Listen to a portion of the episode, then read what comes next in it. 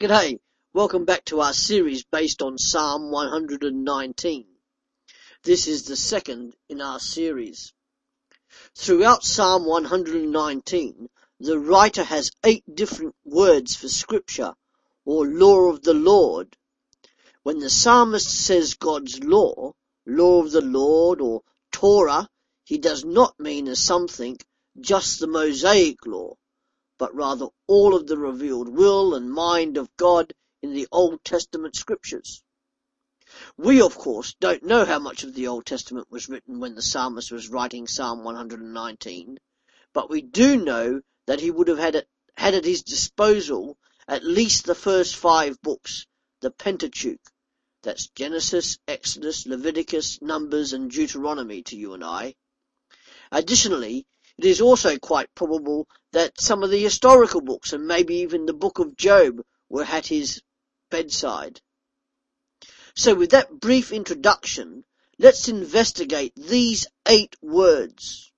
Of course, our modern translations don't always use these words, but rather these are root meanings of the original Hebrew words that the psalmist would have used.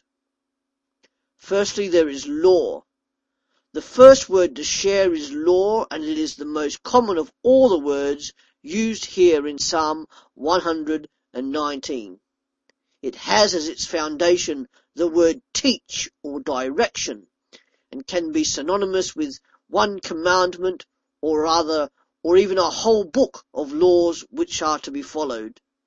It shows that God's revealed will is not simply for observation, but it is primarily for obedience. Then secondly, there are testimonies. And this means that what God says is a reliable witness, a witness that is faithful, dependable, and true. Rules and high standards for practical and obedient godly life with warnings against disobedience abound within this expression. And thirdly, there are precepts, this word is drawn from a person who is a manager or inspector looking into a situation and getting ready to act. This word reflects the finer detail or specific instructions as laid down by the Lord. And then fourthly, there are statutes. When the psalmist speaks of statutes, he writes about the permanence of scripture as an enduring reminder of the Lord and all his almighty goodness. Fifthly, commandments. This word commandment signifies a direct order from authority. It is not simply power to influence, but rather the right to give orders and an attitude of assuredness. Sixthly, there's ordinance. The word ordinance. And within the Old Testament, this would be judgments or decisions as laid down by a supremely wise, almighty judge, as God is.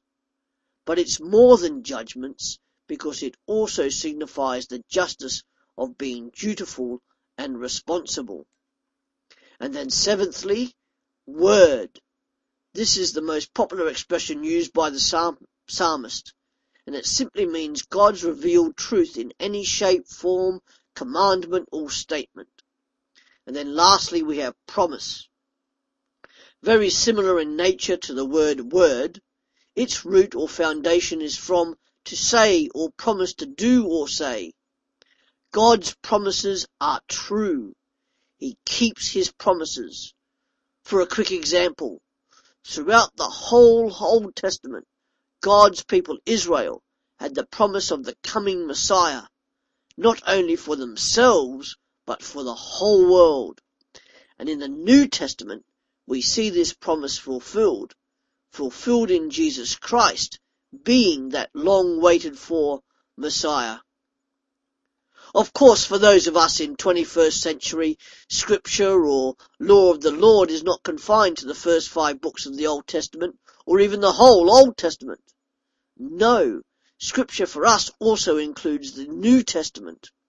We had the benefit of being able to read and study the Old Testament with the understanding and eyes of the New Testament. So many Christians only look at study and preach the New Testament. But scripture is all 66 books, all revealing God's timeless truths. And here in Psalm 119, the psalmist equates eight key words about God's revealed word or scripture. Law, testimonies, precepts, statutes, commandments, ordinances, words, and promises. They are not meant to be seen as eight individual words, but rather eight distinct aspects of God's revealed word in scripture, like mirrors, reflecting each other. For the psalmist, at least the Pentateuch and probably some of the histories, for Jesus and the first Christians, the Old Testament, and later on some of Paul's writings, as attested to by Peter, where he writes in 2 Peter 3 verse 15 to 16. Bear in mind that our Lord's patience means salvation, just as our dear brother Paul also wrote you with the wisdom that God gave him. He writes the same way in all his letters, speaking in them of these matters. His letters contain some things that are hard to understand, which ignorant and unstable people distort, as they do the other scriptures to their own destruction. Hopefully by the end of these series of studies, you will have found a new delight in reading your Bible, all 66 books of it, including perhaps some that you have never read before. And now for you to ponder. Ask yourself these questions. How do you view the Bible? How you read it? Why you read it? And do you listen to God speaking to you as you do so? And finally, in preparation for our next study, please do read Psalm 119 verses 1 to 8. Thank you and God bless you.